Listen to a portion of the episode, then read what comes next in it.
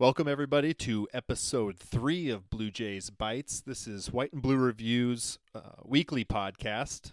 Uh, I am Bryant Ott. I write as Creighton Otter on the site. And joining me tonight is Matt DeMarinis. He writes as Matt DeMarinis on the site, and he's been writing a lot for us these last couple years. Matt is our go to guy on the hilltop for speaking with coaches, players, catching all of the Creighton Blue Jays action and bringing all that information, all those nuggets of goodness straight to you, our diehard Blue Jays fans. Matt, welcome to the show again. I appreciate you joining me tonight. Always a pleasure, buddy. How are you? I'm doing well. I feel like we've got some technical issues hashed out here, and we can really launch into what will certainly promise to be our best episode yet, not only because you can hear me and I can hear you, but also because we've got three heavy hitters uh, worth of interviews on tonight. Um, we got Coach Greg McDermott of the men's basketball program. We have head coach Elmar Bolowich of the men's soccer program. And lastly, we have Kirsten Bernthal Booth, the woman in charge of the number 22 ranked Creighton women's volleyball team. Uh, all three of those coaches you were able to sit down with this week at one time or the other. Bolowich and Booth obviously taking their teams on the road for opportunistic chances for some solid non conference wins in their seasons. But we'll get to those two later, Matt. I want to get your impressions before we play the Coach Mack interview. You were down on campus during skill workouts this week on Tuesday, and you got to talk with him a little bit about what he was seeing from some of his players that are back on campus. School's started. What's that atmosphere like now at the Championship Center when you're down there on Tuesday? Uh, I think uh, for the most part, it seems you know kind of energetic.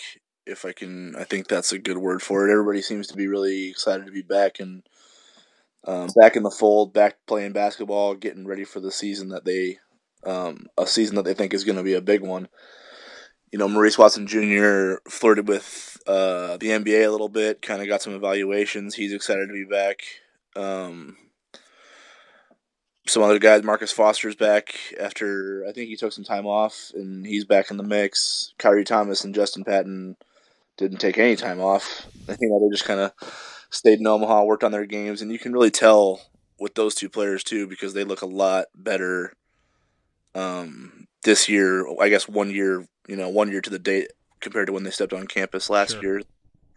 So they've been working on their games a lot in the offseason, and you can really tell they're in good shape. Um, their games are expanded a little bit, as you'd expect from one year to the next. And, um, you know, other than that, they're just trying to get some bodies healthy. Obviously, we've documented some of those things. There's a you know new story on Martin Krampelj up on the site WBR whiteandbluereview.com. Uh, he was just cleared by the doctor, given a full green light on Tuesday afternoon, and uh, from his torn ACL that was surgically repaired on December 28th. So he was given a full green light, and the minute he got back to the championship center, he jumped right into his individual skill workout. Went through that, it was a contact drill at some point, so he was excited to, you know, put get through it, Mix and it uh, for sure. And then he went through another one today, so he's you know, he's a full go back in the mix. Um, I think right now the only limitation on him is uh, maybe some of those open gyms. He won't be a full go in those open gyms. He'll play um, a couple games, then uh, take a breather for a couple, then play a little bit, a little bit more, okay. just to kind of go. You don't want to.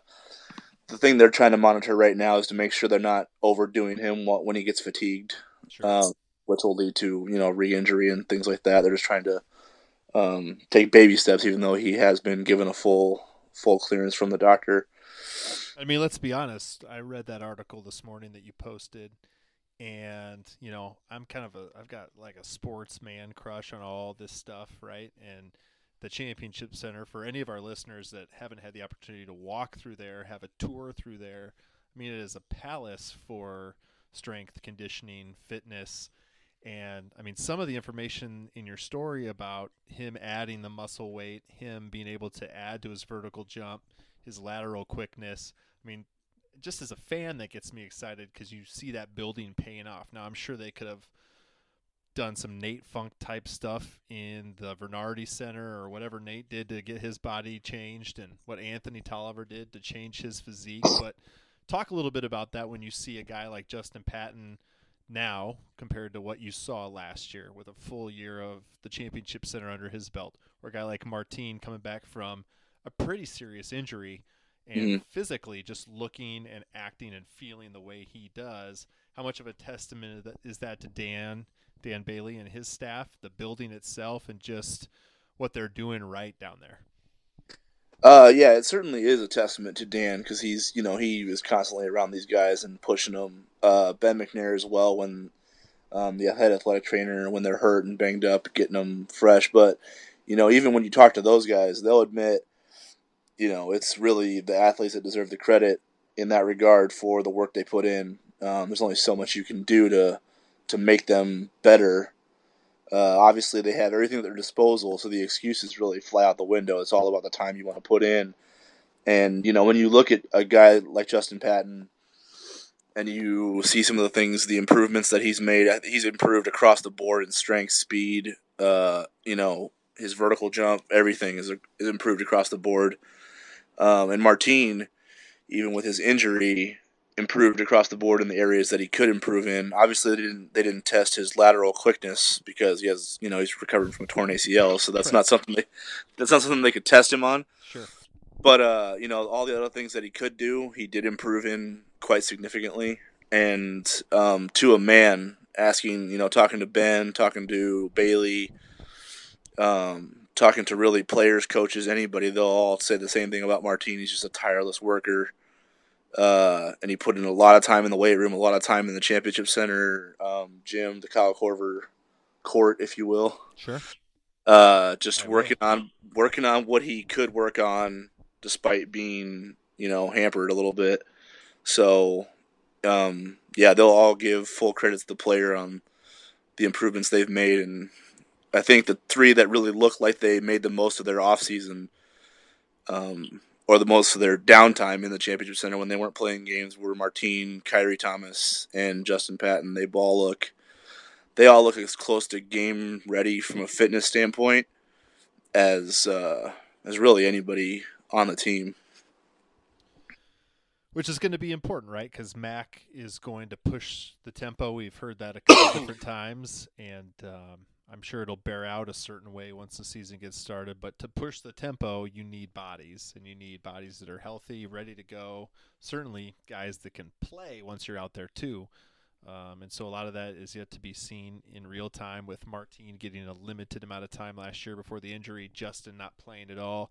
Mm. Khyri obviously proved himself capable. He had a rough stretch there in the second half of the season, but uh, it's going to be valuable to have those guys ready to go and fit because they're going to be called on, right, to push this tempo, push this pace, and um, and try to make up for some of the injured low post players and change a little bit of the, what they plan to do. I think, um, at least on offense. But why listen to us talk about it when you can have Coach Mack, uh, in his own words, discuss kind of where things are at right now? Uh, Matt, I think um, we go ahead play that interview and then we'll listen along with uh, all of our listeners at home, and then we'll just kind of touch on a couple of the finer points uh, that you found to be most interesting when we're done with the interview. championship center in a kind of official capacity. So Yeah, it's good to, good to have everybody back on campus. And hopefully, we can gradually get everybody healthy and get everyone back on the floor. But uh, I, I think we're moving that direction. Uh, jumping into that, Martine uh, appointment today. Have you heard anything about that? Uh, you know, I think we'll. I'm hopeful we'll get good news. His, his strength is certainly good. You know, probably. You know, the strength in his, I think, in both legs are, is actually better than when he first got here. So, coming off of surgery, that's that's hard to believe. But he's worked really hard to develop that strength, uh, not only in, in his the knee that he, he had operated on, but in the other leg as well. What do you, I guess, what do you know about Zach as of today that um, I think he has a doctor's appointment tomorrow, I guess? Or? Yeah, I mean, I think three months is the best case scenario given the surgery that he had. Um, I think it feels good, and I think it's on. Uh, I think it's on pace uh, that they would like from a recovery standpoint. Uh, but uh, he's hoping to get rid of the crutches, I think, uh, this week, and, you know, and then I think we could ramp up a little bit of the rehab after that. Going off of that from from our team perspective, being that he's close to ready to return here, does he have an opportunity in front of him with, uh, as far as a chance to prove himself in that front court area of the game to you know, earn some trust in the? Well, he was going to have that anyway, but with, with Zach out, certainly the uh, the opportunity really will present itself for him. Uh, but you know, we'll we'll take a look at Toby there if we have to as well, and uh, you know, certainly Justin is going to be relied upon um, there as well. So. Um, you know, and again, part of that will depend on how quick we get Cole back on the practice floor. I, I'm guessing we're probably three weeks out on him, uh, but I'm hopeful that by the start of the practice, uh, I don't know that he'll ever be full go uh, throughout the season. I think it could be a situation where he's practicing a couple times a week, uh, and that might be it. But uh, well, it's worked well worked well for him at the end of last year. But the, the difference in last year when it happened, he was already in shape. This year he's coming off really being inactive for five or six months. So uh, it'll be a challenge to get him in condition so that he uh, so that his wind is good, uh, and then try to maximize what he can do on the practice floor, even if it's for a few days a week. Was it, I guess, the performances that he had on the court in games late in the season dealing with the injury? Did, uh, I guess, did everybody involved, coaches, him, trainers, kind of figure out a good method of how to make him most effective dealing with that? Well, I mean, the best way to do it was inactivity. You know, he, he would practice one day a week, and it would be a short practice. Uh, so he really had to pay attention to what was going on uh, from a film standpoint, through a, from a walkthrough standpoint. He, he asked questions in the shoot around, and, uh, and we managed the injury as best that we could. And, and it's really amazing when you think about the severity of what he was dealing with, that he was able to perform at the level that he was able to perform at, uh, given what he was dealing with from a pain and swelling standpoint. So uh, I think he showed his uh, his mettle from a toughness standpoint last year, and uh, you know because he's been through it, hopefully he can handle it again this season. What have you seen out of Justin staying in the front court during the offseason? Obviously, he and Khyri kind of had to run this place uh, while everybody was back home. Um, I guess year to year from this point last year, what do you think about his readiness Well, he wasn't ready last year. wasn't even close. Um, and you know his body's better. Uh, he's stronger. Uh, because of that, I think he's a little bit more confident. Uh, but there's going to be peaks and valleys. He's just turned 19 years old this summer, and uh, he's still a young player, and he's he's got to learn to compete uh, every possession. And we're closer to that now than we've ever been at any point in his career. Uh, but if you want to be successful at this level, you got to do it every possession, and uh, that's something that he's going to have to learn. But he, he certainly has put in the time this summer. Him and him and Taz have been in this gym a lot. Do you like those jump shots he's taking, or do you? No, yeah, absolutely. I mean, I, I'm frankly surprised when he shoots a 17 footer if it doesn't go in. Uh, he spent a lot of time on it and worked extremely hard at it. And, uh, you know how whether we can stretch that to the three-point line consistent, consistently, um, you know that that will be to, the truth will be told there in time. Uh, whether he can do it in practice on a daily basis. So, uh, but I, I don't I don't think there's any question. At some point in his career, that's going to be a, a, an important part of his arsenal. Just a couple on Khyri, let me get you out of here. Uh, this might be a little over dramatic, but it's kind of a, in that category of a coaching dream, that you know he comes in in shape, ready to go, approaches these drills like they are kind of game situations. You know, Taz's approach has always been good. I think he's taken it to another level uh, in the off season. And you know, I talked last year about the importance of the NIT and why that was valuable. And if you want to point to one reason why, it's him. You know, he he, he entered the off season workouts with so much more confidence and was much hungrier because of the success he had in the NIT. And uh, you watch him play now, and uh, his ball handling's better. He's stronger. Uh, he's more confident. He's shooting it at a high level, and he's always been an effective defensive player. So I'm expecting big things from him. I, I don't see any reason he can't be one of the more improved players in our league. He talked uh, right at the beginning of the summer league that he was going through a lot of ball handling drills with the coaching staff and the time he had with them. Why is I guess why is that going to be important for where he's going to be on the court? You know the kind of role he'll expected to play, not only as the quote unquote defensive stopper, but providing offense as well. Well, you know, last year he was in a, a, situation where he was spacing more than involved in ball screens, and I think his ball handling has improved to the point where we can use him some in ball screens, where he can take it off the rim and lead the break, uh, and we can throw it ahead to him, and, and he's, he's gotten better at getting to the rim and finishing once he gets there. So, you know, he, he just he didn't just work on his ball handling; his body's better, his shot's better. Uh, he, he's really worked on becoming more of a complete player. And, uh, I'm really proud of him, and hopefully he can continue to build momentum as we get closer to the start of the season. All right, great interview by Matt DeMarinis with Coach Greg McDermott of the Creighton men's basketball program. Matt, obviously you guys spent a lot of time talking about Martine, talking about Justin, touched on Zach's injury a little bit. Sounds like it'll be a few months before he's able to contribute on the uh, on the in the real games. But um, you were down there. It was Skills Day, and it's Skills Day for the guards. I know it's not exactly what you talked about with Coach Mack. You touched on it a little bit with Khyri. Um, what was what was the atmosphere like? What were the workouts like for the Watsons, the Marcus Fosters, and those guards, the Isaiah Zierdens coming back from injury? Can you maybe set the stage for those of us that can't get down there on a regular basis? Sure. Uh, it's it's I, I guess it looks they look pretty focused. I guess it's uh, they're not um, it's not always a contact drill. Some of them are ball handling drills, just going around the cones and things like that, going through um, dummies and finishing through contact and that sort of thing. And then there's been a lot of work on uh, kind of going around ball screens for the bigs, defending ball screens. Um, for some of the guards defending, kind of getting through those ball screen ball screens and staying in front of their man, just things like that. Um, you know, just kind of getting their fundamentals down, working on their their closeout defense that they always run.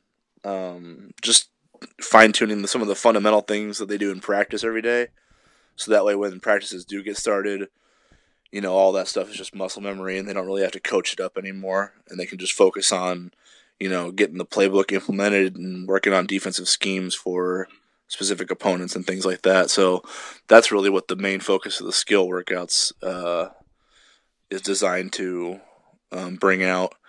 As far as uh, some of the guards, I, I, think Maurice came in in pretty good shape. Uh, you can tell he's put in a lot of work during the off season. He looks um, he looks healthy. He looks fast. He looks strong. He looks ready to go. Um, some of the other guards uh, are still a little bit out of shape, I guess, if you want to call it off-season shape, if you will. To be fair to them, I guess. And to be uh, fair, they are like exponentially in more shape than you or me or yes. anybody else that we oh. know. Right. Let's, let's be very let's, let's be very clear about that. they are in much better shape than you or I. Yeah. Right. Uh, aren't let's not armchair quarterback that too much, but yeah, they're not game ready, if you will. Right. Uh, so they'll they'll get there though. They're full. You know, it's not like any. You know, not like any of them put on thirty pounds of you know Chinese buffet food or something like no, that. No Jackie know. Moons rolling around the uh, championship no. center. Okay. No, there's no no eye opening. Oh my god, this All guy's. Right. So uh, they're they're getting you know getting back into the swing of things for the most part. I think one, if since Mac talked about Khyri um, being a standout that he mentioned, one we didn't talk about, who I saw who I got to see in the skill workout today, and uh, also on Tuesday, who I think is pretty impressive from a college from a college ready to play standpoint, is looking like Davion Mintz. Um, yeah, I saw your tweet about that earlier today. Um, yeah, explain that a little bit more. What's he look like out there? Yeah, well, you know, I'll caution everybody. First of all, I've seen a lot of players in a lot of sports look incredible without anybody defending them. So sure. there, there's my caveat. Uh, but yeah, he went kind of right behind Maurice Watson in the drills as far as their lines go. He was second behind Watson. So I kind of got to see Maurice do it and then Davion do it immediately after. So there was a good kind of, um, you know, a point of reference for me comparison wise. And it didn't look like there was much of a difference in ball handling ability, finishing ability, um, Davion has a really good jumper from straight away. It's pretty consistent. He knocks it down uh, at a high rate, which was impressive because that drill, there's really a lot of work to be done before you even get to the point where you shoot a jumper. So you know, at the point where you're even trying to score, you're kind of dealing with the fatigue a little bit, which is not something a freshman coming out of high school is always ready to perform at this level. But Davion looks um, he looks the part skill wise. Obviously, there's a lot of challenges ahead of him as far as learning the schemes, learning the system, learning to be in the right places. That'll dictate his playing time. But from all indications, just uh, chatting with coaches, you know, off to the side, it sounds like they think he is a he is he has a college ready body, and that he has college ready skills. That you know, it wouldn't surprise me if he were um, playing some meaningful minutes. Uh, you know, at some point during the season, whether it's late, early, or you know, throughout. Well, let's you know, let's be honest. We think about the upper echelon teams in the Big East. Obviously, that's where Creighton's striving to be. And those teams, Xavier, Villanova, those schools, when they bring freshmen in, you get a Jalen Brunson comes in. I know Jalen was a top five national five star uh, recruit, but he comes in. He has to bide some time, obviously, with Archie there, but he contributes. And the guys at Xavier, I mean, you're talking about Edmond Sumners, they're coming in, they're contributing. And uh, I know Justin sat last year, Justin Patton sat last year, as Max said on on your interview, he was nowhere near ready. That's the right call. But when you start bringing in these kids that physically have some tools, and you know you're talking about they're they're looking the part when they're going up right after a second team All Big East performer and arguably a preseason All First Team All Big East performer. I mean, these guys got to see the floor at some point, right? And uh, is that is that what you'll be looking for as things shift from these skills workouts into more meaningful practices? Is that what you have your eye on, or what are your biggest takeaways as you get ready to watch this team practice up to that um, November fourth exhibition? Yeah, the thing. I mean, the thing you always watch with the young kids is you know how they handle because with the college game. There's a lot of talking, a lot of communication. There's not so much in high school. You can kind of get away with being lazy on defense or kind of hunting passing lanes to get some steals and some breakaways and things like that. But in the college game, the communication is huge, and that's a part of it. Not all freshmen come in confident, you know, not only knowing to be assertive with your communication, but what to say, where to be, how to defend this certain action, that sort of thing. That's a big challenge. It's a big step. You know, we all, to a person watching their pre Italy workouts, um, loved Martine and Khyri Thomas. Not a single. There wasn't a single person who left that gym thinking, "Wow, these guys aren't impact players." They were. They looked like they were ready to go. And then once, and then once the fall workouts hit, you see that there's quite a step that still needs to be made. You know, from that high school or amateur level to the college game. Sure. Being ready to contribute. So there is a jump that needs to be made there. And that's kind of what holds certain players back. So the thing you watch with Davion is obviously he has a lot of skills in individual workouts, which aren't even close to five on five. There's no defensive scheme, offensive scheme going on. And then you watch him in the ball screen drills that they did, and you can see he's there's a lot of learning to be done. There was a lot of coaching going on. There was a lot of questions being asked. There was a lot of frustration of doing it wrong a few times. So that's going to be the the big hurdle to clear as far as getting on the floor and playing meaningful minutes because you're not going to be trusted in a in a important situation in a game. You know, if you don't know how to defend a ball screen action, or if you don't know where to be on the floor, or how to cover your guy in a um, you know in a help situation. So that's the thing we watch for, or I'll be watching for, and everybody should watch for in practices and exhibitions and chances when you get to see them play is how they are in those situations, not necessarily what their shooting percentages or assist numbers look like. Sure. I think that's a really good thing to consider as all Creighton basketball fans. The next big milestone, hopefully sometime in the next week or so, Big East schedule will come out. People start licking their chops for when Nova comes to town, when the Blue Jays head out to New York City, and some of those other kind of circle on the calendar dates. But uh, really appreciate you getting down there, talking to Mac, watching the players, and I'm excited just to have you be down there for White and Blue Review. Um, kind of our eyes on the court and keeping tabs on a team that obviously has high expectations for this coming season. And with that, we're going to segue um, into your discussion with Coach Elmar Bolowich, Creighton men's soccer head coach. The Blue Jays opened up last weekend the regular season with a daunting road game at Rutgers, nationally ranked Rutgers, but in I guess typical Blue Jays fashion, always starting the season off strong. They posted a two to nothing win against the Scarlet Knights. Uh, came home, had San Francisco waiting for them. San Francisco had been in town, played here locally uh, before the Jays came back and waited it out. And just as their game was getting ready to start Monday night, big lightning storm, rain starts falling, yada yada yada. Elmar and the Blue Jays ended up losing that game um, to weather. Not going to play, not going to postpone it, just canceled.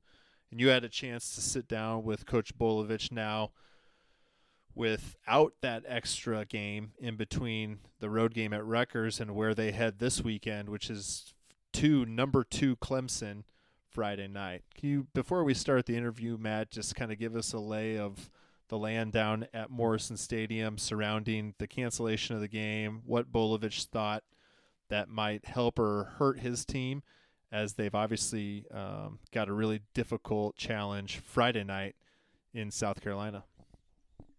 Yeah, I don't think uh, Elmar will ever argue with an extra time to rest. So, right. my my experience with him, you know, I think he obviously wanted to play that game, but I don't think he's gonna, you know, he's not losing sleep over having more time to rest his players and get ready for this big match that they have um, against second-ranked Clemson on Friday.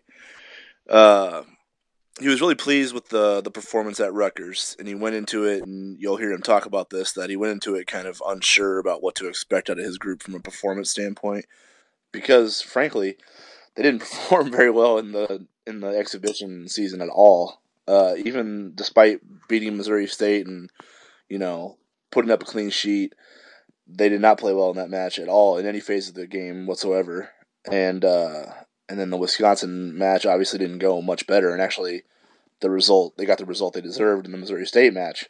So going into Rutgers, you know, I, I think the exhibition season kind of woke them up a little bit as far as look, we know we're talented, but that's not enough. You know, you still have to your mentality has to be a certain way. You have to play much better as a unit, you know, connecting the defense to the midfield to the attacking side of the pitch. So those were all things that he was concerned about going into Rutgers. Um, but from the very start of the match, those you know Creighton was kind of locked in and ready to, you know, put that in the rearview mirror. So, and they end up you know out shooting Rutgers in a match that seemed pretty chippy from just based on, um, you know, our takeaways from it, how we could follow it. But you know, Creighton's no stranger to having teams be physical with them, so right. they survived it and then they come back here. You know, they got some. I think they got some bodies healthy now. They had a few nicks, a few illnesses, but uh, it sounds like they'll be at full strength um, for the most part against Clemson, which is going to be is going to be a really real big challenge for them, especially early in the season. They're you know sometimes sometimes these rankings kind of just flip from the way the year left off previous. Sure. So obviously Clemson was the runner up last year. So you know, you wonder are they slotted in that spot because they're legit or because that's where they finished last year and we really don't know what they have. But Clemson, from all indications, has a a very legit team this year, very talented squad. Um, they've already beaten. I think they beat Coastal Carolina, who was in the top twenty-five, and they beat fellow Big East foe Providence. Um, and Elmar said from you know his experience coaching there when he was at North Carolina that he expects a huge crowd on Friday night. Obviously, Creighton's a top ten team as well, so yeah. he was thinking somewhere in the ballpark of five thousand people in the stands, which is obviously, you know, you think about some Morrison Stadium crowds that have been pretty incredible atmospheres, and uh, Creighton's going to have double that atmosphere on Friday. So it should be a really a good test. And and if you ever wonder, you know, how Elmar feels about these type of challenges, he you know he loves to see how his team responds to playing the best of the best in situations that don't necessarily favor them because he really wants to see what his team is kind of made of.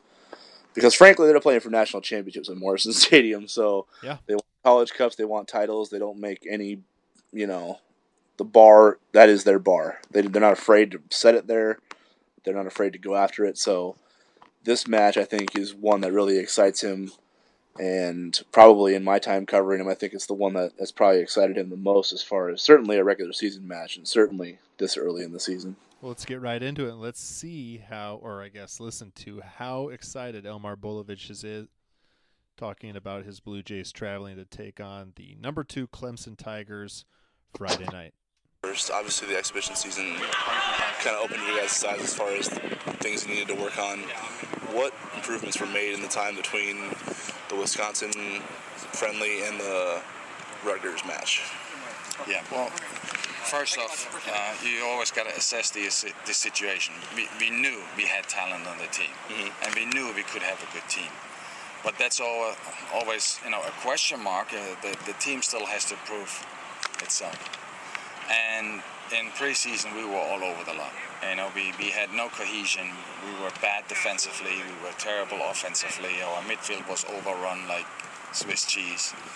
And so we were missing everything in all parts of the game. And that was a big challenge going into a game like Rutgers because if you're playing like that at their place, you're going to lose. Mm-hmm. And, you know, give the guys credit. I mean, they they came to play and we played as a team. And that was great to see. You know there was not the game was not decided necessarily by individual effort. It was decided by players covering for one another and mm-hmm. playing their part playing their role and, and trying to play up to our standard what we expect from them and, and what they themselves expect from from Were you in were you in any way maybe pleasantly were you going into the Rutgers match still a bit unsure or Yeah, were you of course. pleasantly surprised Of course, see? because at that moment, you know, you haven't not had a good game. Yeah. You still don't know. You know, when will it happen? Will they still go through the motions? Will we still be all over the place and you know, dis- disjointed, not connected to one another, and, and all that stuff? So you, I didn't have the answer to that. You know, I had to see how the game was. Of course, it was, um, you know, interesting to see then how from the get-go, from from the first minute, you know, how we started taking control of that game. Lucas Stauffer gets the PK game winner, gets named Defensive Player of the Week. Obviously, he's been a really important piece for you throughout the years here. I guess what does he bring into this group this year now, and more of a with I guess less veterans on the team, and more leadership role for himself. Yeah, I think he takes that on as as being a, a leader by example. Um, in my opinion, he's one of the better left backs in the country, Sure. and he certainly has earned that recognition. Uh, he played superb against uh, Rutgers because their right winger was really their best player. Okay. I mean, there was a pro prospect in my opinion. He's a Jamaican kid, and uh, so Stauffer had his hands full. You know, you didn't see him as active on the offense because that guy tied him tied him up a little bit. Uh, but nevertheless, he, he didn't break. You know, he played flawlessly. He kept his composure. He was very good defensively. So for him also, for his level of confidence, to want to be the leader uh, or a leader, you know, amongst our upperclassmen, was certainly important. And you know, it, it showed him, yeah, you know, I belong. There's a huge match coming up on Friday at Clemson. They've already beaten Coastal Carolina. They already took out Providence. What have you seen out of them, if at all, on film that you think will challenge your group this early in the season? Well, there's a reason why they're so high up and why they were last year the national runner-up. Um, they have a lot of returning players. They have a lot of individual talent. Uh, some kids very special, you know, pro prospects in the future. Uh, very balanced team. Uh, difficult place to play at Clemson. I know that from my Carolina days. Okay. And so it's going to be a heck of an atmosphere. I would expect in the vicinity of 5,000 people to be at that game. And uh, for us, uh, just a great match to look forward to. Um, I, I think more pressure in, in that regard will be on Clemson um, to have to win their home game because they have also a very difficult ACC schedule ahead of them. Uh, for us, it will be another benchmark to see do we belong? You know, what kind of strides did we make or how far off are we still? in the process. So, for me personally, these are the games that I really, really love to play. Uh, I'm really looking forward to it.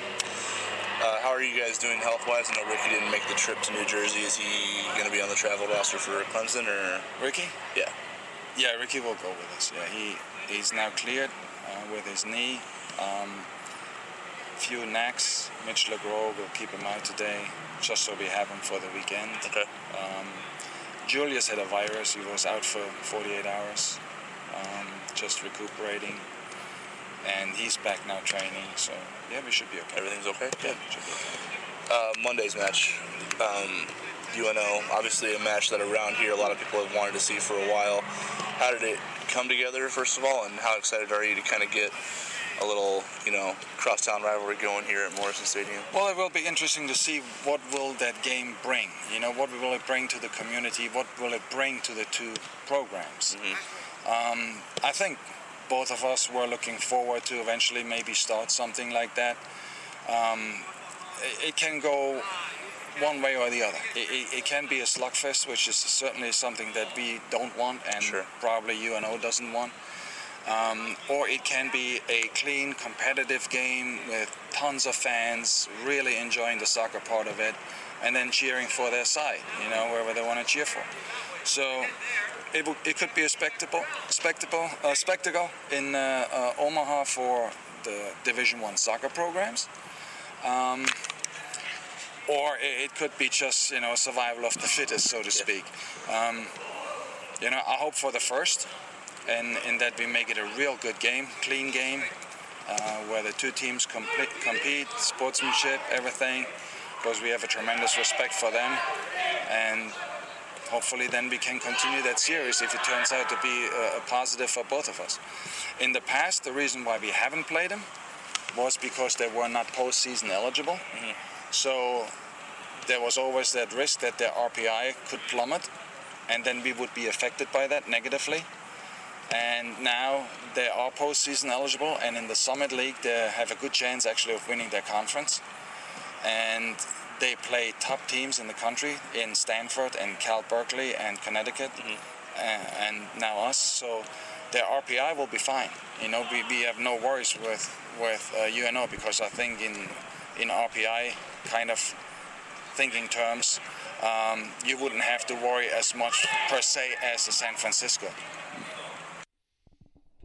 So there you have it. Elmar Bolowich talking a lot about the Clemson Tigers top five team road test for his Blue Jays this Friday, but he segues Matt into something that I've been really interested in just because, um, you know, Jason Mims being an assistant at Creighton, now being the head coach at Nebraska Omaha, Tim Walters, Creighton grad, being one of Jason's assistants for the Mavericks it's a big opportunity for Omaha Community Soccer to have both these Division One teams on the best pitch in the Midwest, playing on a Monday night, holiday night.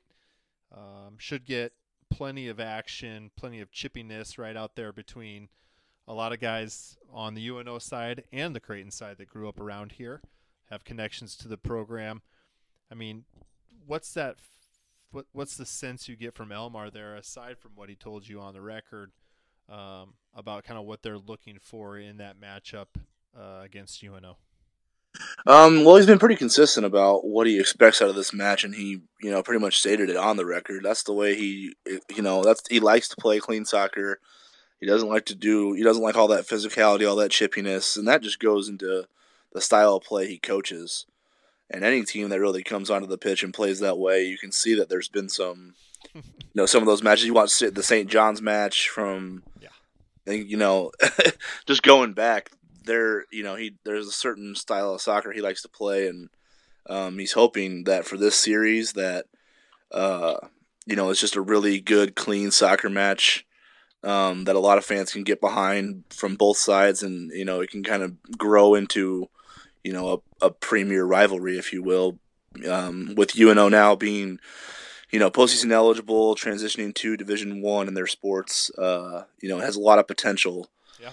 Um, and I was interested to see. That's why I was really interested to see how Creighton played against San Francisco to kind of get a gauge for um, what to expect out of this Creighton UNO match because uh, you know that San Francisco match that you that they played at UNO was it was pretty competitive in the first half. I think it was one one at halftime, and both teams had pretty good chances. But UNO started to just kind of assert themselves a little bit, and really started to take over and create more chances. And I think they ended up with a three one win um, that night, and it just looked like they you know they kind of they have a lot of pieces, especially in the midfield. They looked like they played really well. So I was kind of curious to see how Creighton matched up with San Francisco for kind of a comparison's sake, but um, that didn't come to be. So I'm really curious to see this UNO Creighton matchup because I know they played in the spring. I think Creighton won two to nothing in the spring, mm-hmm.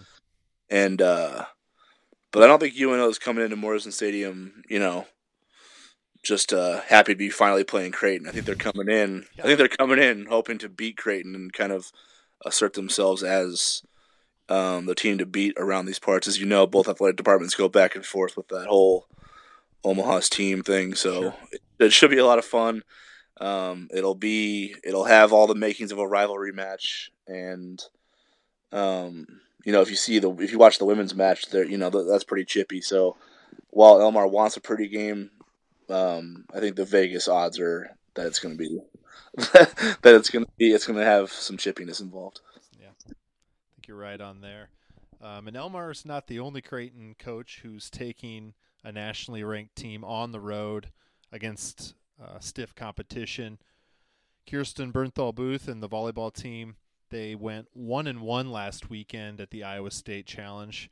I know you talk a little bit with her on your interview about how that shook out the loss to Wichita State and then coming back and beating uh, the host program Iowa State. But the Blue Jays head out to California for a big opportunity for marquee non conference wins. This weekend they'll play Northern Iowa Friday night and then play number 23 Kentucky and the host school, the USC Trojans, Saturday. Maybe just set the scene for the listeners, Matt, ahead of this interview that we're about to play when you had a chance to touch base with KBB. Uh, well, I, I, think the first thing we kind of touched on was her takeaways from uh, the weekend in Ames. I know going into that Iowa State match, uh, I didn't. I don't think I said this, but I was expecting them to lose. So I just don't. I just didn't think they were gonna. You're being recorded right now, so I, I understand. Could come back and hear that. I just, understand. That's okay. that's totally that's totally okay. Uh, I just thought the way that they dropped, the way they first of all, the way they played against Wichita State wasn't clean despite having a 2-0 lead and a chance to sweep Wichita State. Mm-hmm. I just didn't think they played up to the level that they certainly played um, last season. So I felt like there was still some kinks being worked out as far as new pieces coming into the back row. If you notice, Wichita State had a lot of success in the serve receive game, and that's mainly, and then Creighton struggled in passing and staying in system, um, and that's mainly because of you know trying to plug those new pieces into the back row and trying to get some chemistry going there. Mm-hmm.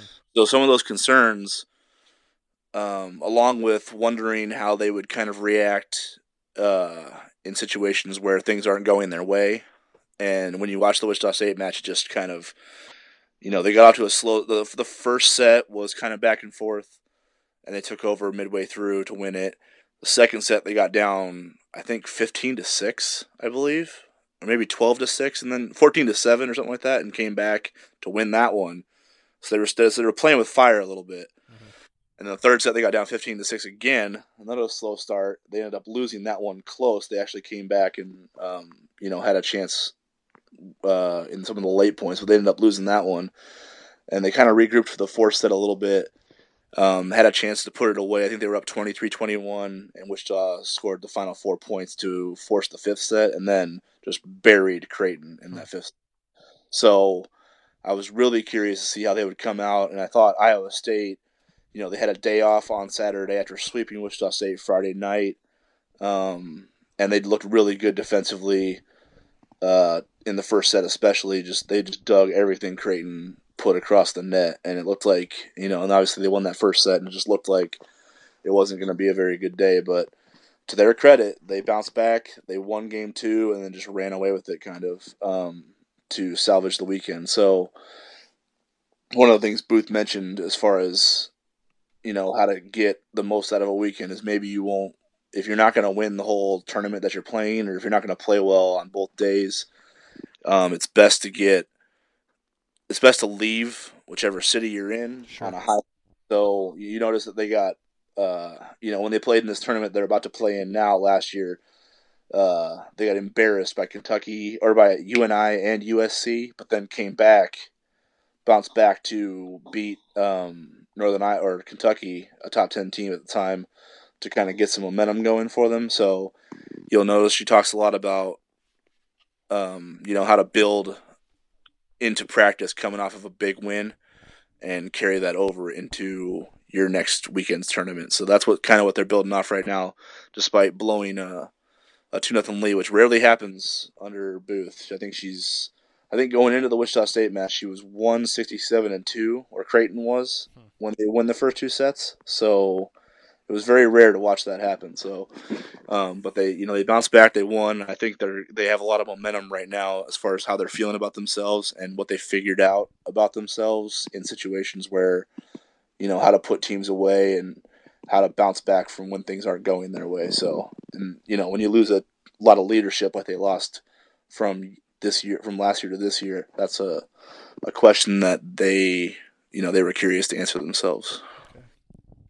And you obviously were able to get some questions in front of Coach Booth. We're going to go ahead and play your interview now, and then we'll follow back up after the six minute, 48 second piece with Coach Kirsten Bernthal Booth of the Creighton Volleyball Program.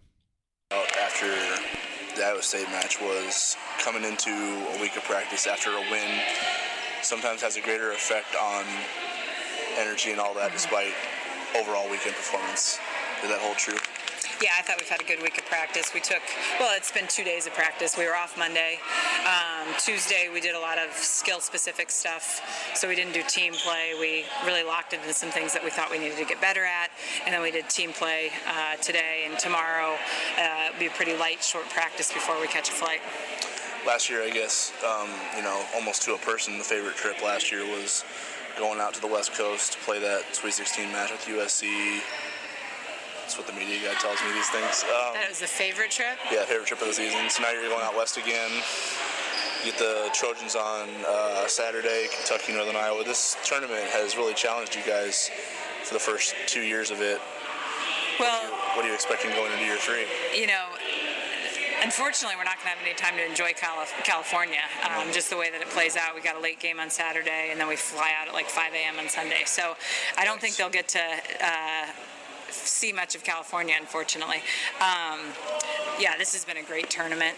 Um, you know, four teams that uh, can all knock each other off, and we've kind of done that throughout the the two years that we've had it thus far. Um, you know. Uh, USC is always kind of the perennial power. They've they struggled some last weekend.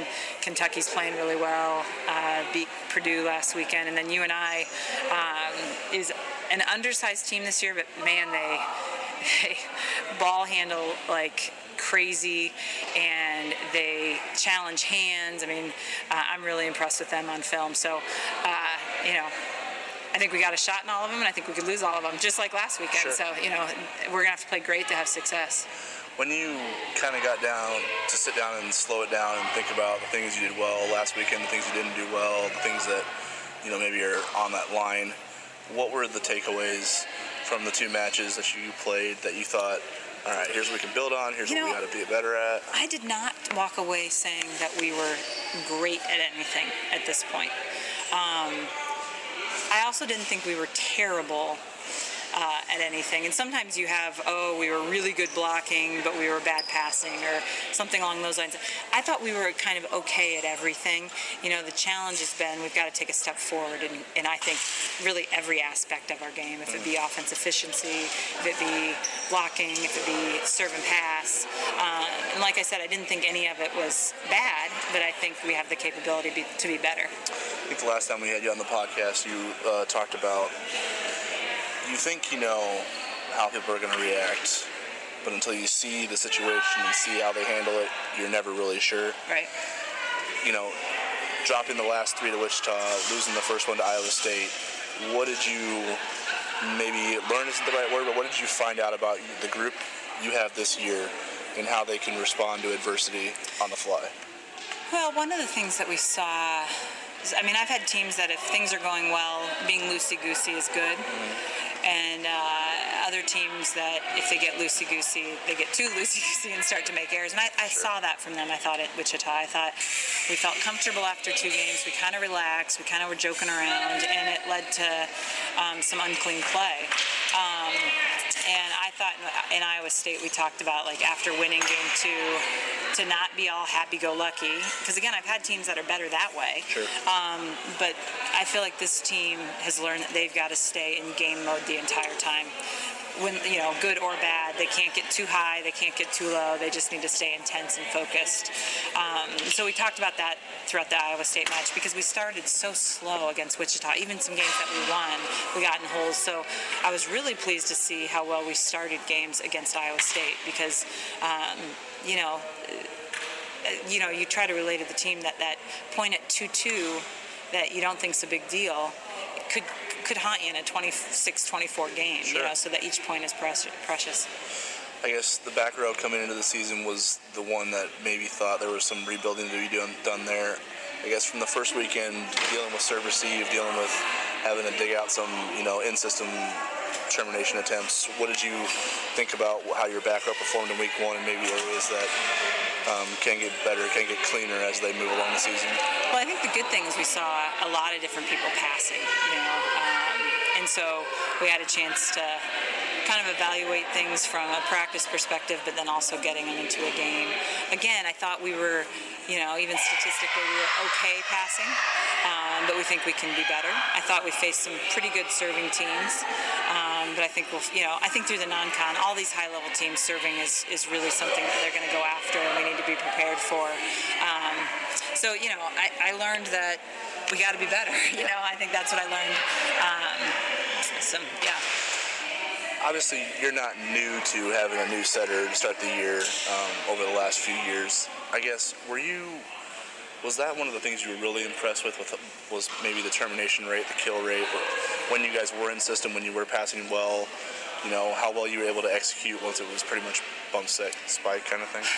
I would say I wasn't. I wasn't surprised because I think I've seen that since the spring and the fall that we are really good. If we can get into the what we call the well, so a good passing zone, we do t- terminate at a high rate, just statistically. So, um, I mean, that's what we've talked to the team about. You know, if we can get a good pass up, a good dig, we feel like we have the, the hitters to put the ball down. So. Um, I did not think we hit a, a high enough clip overall. Uh, you know, I thought our hitting efficiency needed to be higher. Um, and so I think, you know, I do have an expectation. I think, you know, clearly Lydia is a great setter. We saw that this weekend, but we'd seen that all through the spring. Um, you know, I think offensive efficiency should be a strength of ours, and I think, you know, a goal of ours will be to bring. You know, we hit under 200 this week. I mean, all all the teams, none of us hit at a high clip. It was, you know, as Ryan likes to say, it was a rock fight. You know, they were just people were playing crazy defense, and um, you know, it was the who could stay in for the longest point to win. There you have it, Coach Kirsten Bernthal Booth talking with Matt DeMarinis about last week. Kirsten. Kirsten. Kirsten. yep, Kirsten. Kirsten Bernthal Booth about. You want to get her really mad? Say Kirsten. No, I don't want to get anybody mad. Uh, 55 minutes into this podcast, we can't have people getting pissed off, you know. Uh, yeah, Kirsten Bernthal Booth talking about last weekend's Iowa State Challenge, previewing a little bit about this week's USC Radisson Classic.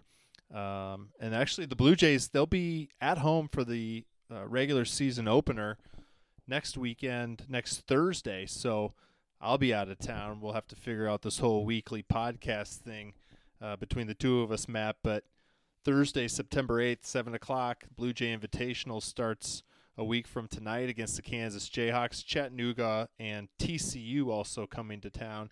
So this uh, tournament right here this weekend against two and one Northern Iowa, nationally ranked 23 Kentucky, and then 0 and three uh, Southern Cal. Really the the last little, um, not little, last road trip here before the uh, volleyball program gets a little bit of home cooking with the Blue Invi- Blue Jay Invitational. What was it from your discussion with Coach Booth that really stuck out to you? Um, whether it be about last weekend or looking forward to this one. I actually think you uh, you skipped a match there because they do they actually have their home opener against uh, Kansas right before that tournament starts, who was a Final Four team last year, if you'll um, in Omaha, if you recall. So that's yeah, a, yeah, that's that's that's a week from tonight. Um, Yep. and they're kind of bracketed here on on Go Creighton's schedule as being part of that invitational. So, Oh. um, so yeah, they they'll play Thursday, Kansas, and then Chattanooga and TCU come to town uh, as well. So the Blue Jays will get Kansas Thursday, they'll get TCU Friday, and then Chattanooga Saturday. So three really good matches there. sorry, I have Kansas State on the brain because that's Oh. who's playing tomorrow. So Yeah, exactly. I'm all mixed up. That's fine. Just as long as Bill Snyder doesn't walk through these doors, we're gonna be okay. but uh, yeah, Kansas State um, coming to town tomorrow night to play soccer against Ross Paule's team. But my question still stands. I feel like you might have been trying to avoid it. Who knows? Poss- But Possibly. what what uh, what stuck out to you most from your conversation with Kirsten Booth about either last weekend or this weekend's opportunity out in California? Oh, I think I think uh, nothing really, I guess, surprising. But she was pretty honest about, you know, where they're at at this point as far as development goes. Um, you know, I think, but I think she has a group that will is also pretty honest with themselves as well. You know, they don't really need to be coddled when they're not playing well, and they don't also, you know, don't need to be over hyped when they are. So, you know, I think she just kind of, you know, kept it in a straight line as far as saying there's things to work on.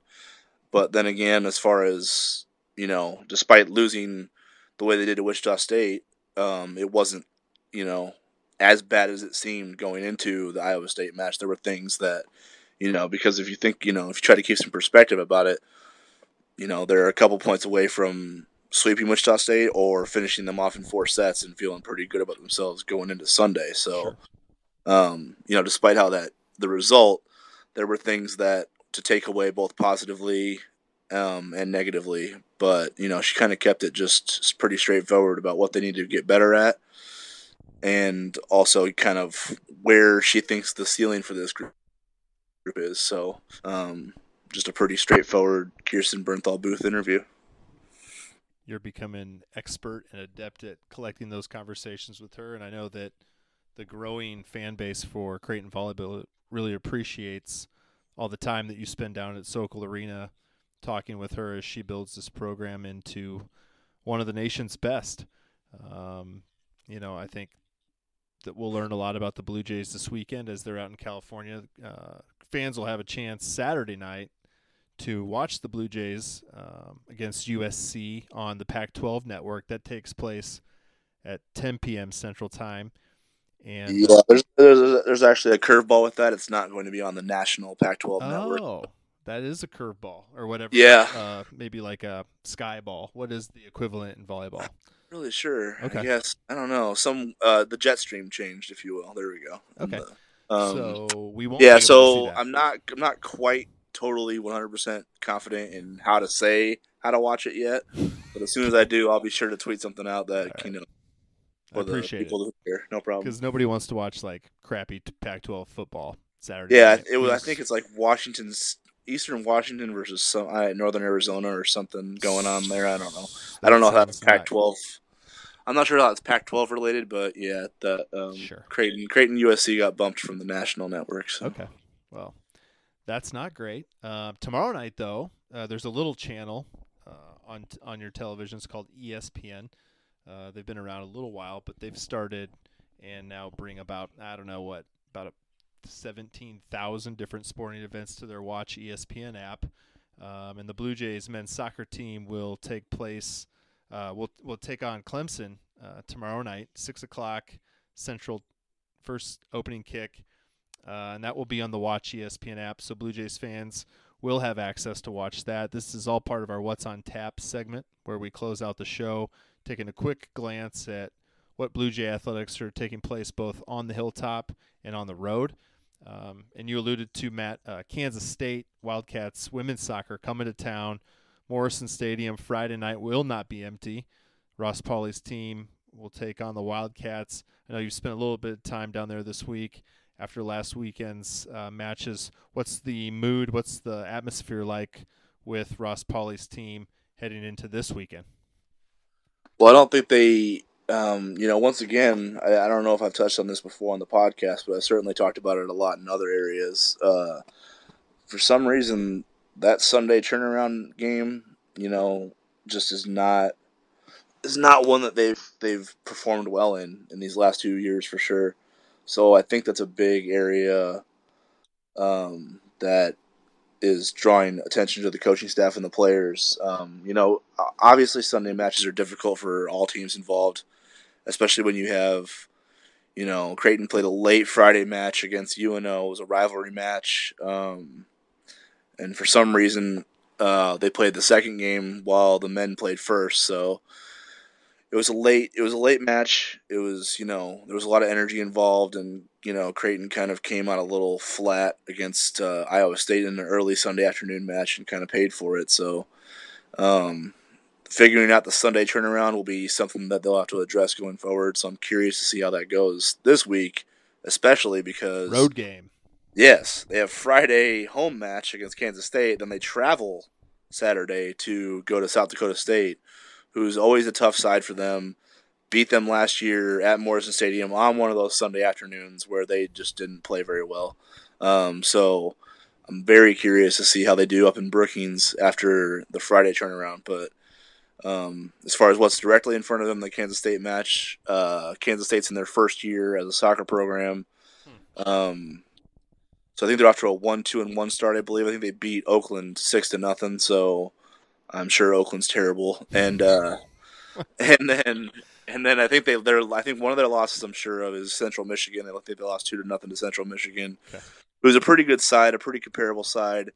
They've had some pretty competitive matches with Creighton. I think the Blue Jays beat them one to nothing on an own goal a couple years ago at Morrison Stadium. So that's a very Creighton, Kansas State type of soccer ending, like a K State own goal. I feel like that, at least from years past, that that that feels very uh, Creighton, Kansas State soccer to me. But for sure. So, yeah, I'm curious to see what Kansas State looks like as far as their first year as a program. Obviously, you know they're in the Big 12, they're in a power conference, um, a good soccer conference. So not a great one, I'll, I'll admit that. I think you know they don't think they have any national title contenders in that conference compared to some of the coastal um, coastal conferences, but um, it will be an interesting test for um, Creighton, and then like I said, the travel day going out to South Dakota State, going out to Brookings, um, will be interesting to see how they handle that Sunday turnaround that they've struggled with lately.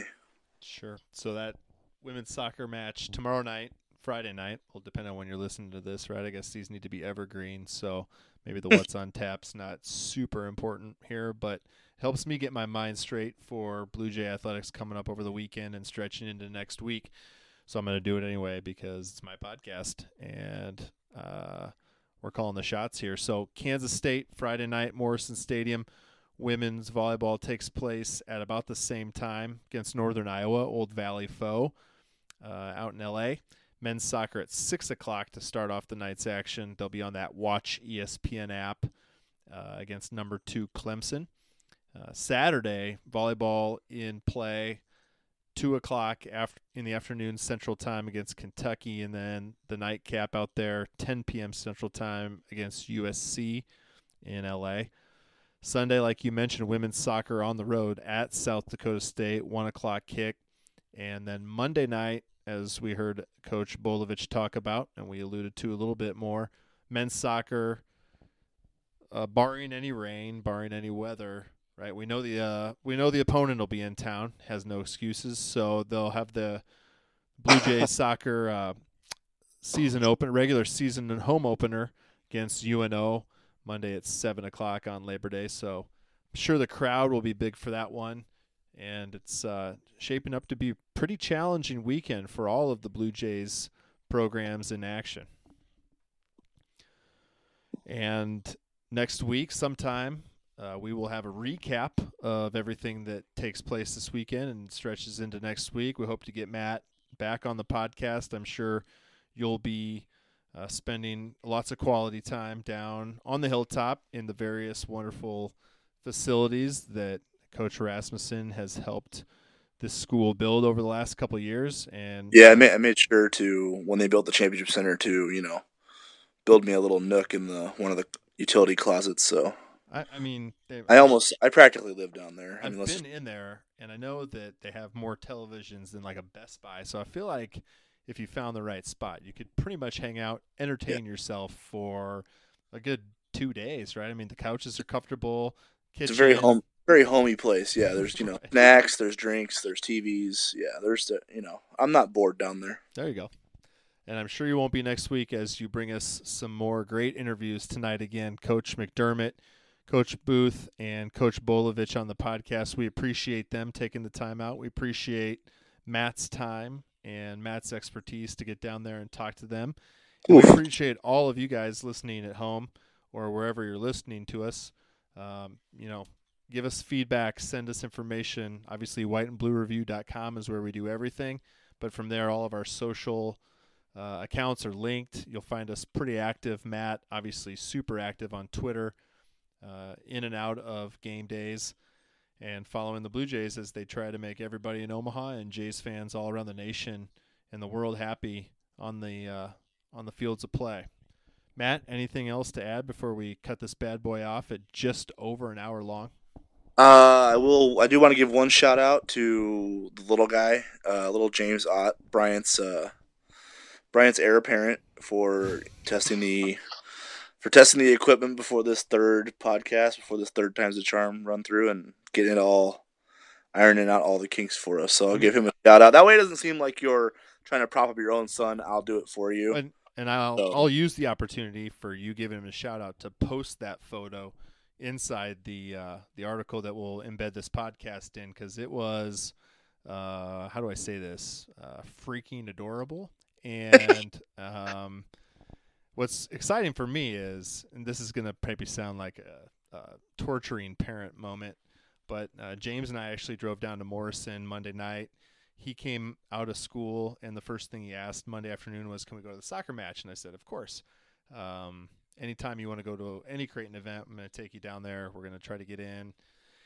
So we pull up five minutes, ten minutes before the match is supposed to start. Timed it perfectly, and all of a sudden we see everybody leaving. Morrison and I immediately start to, you know, text Matt or text Rob Anderson and, and see what the deal is, so I don't have to like put in my 75 uh, cents for the meter or get his hopes up. But he bounds out of the car, runs up to Morrison. Everybody's leaving, and then we hear over the PA that you know weather delay, a lightning delay, and I didn't think anything of it. I mean, you can usually bribe a five year old with any shiny object or any tasty treat, and the kid just starts losing it. I mean, bawling, sobbing, crying partially i'm sure he was short a nap in the afternoon but i mean this boy just loves creighton athletics he loves seeing his friends at these matches he loves i mean you can just already see that pride that he has from going to baseball games soccer games volleyball matches obviously the basketball games that we've taken him to over the years but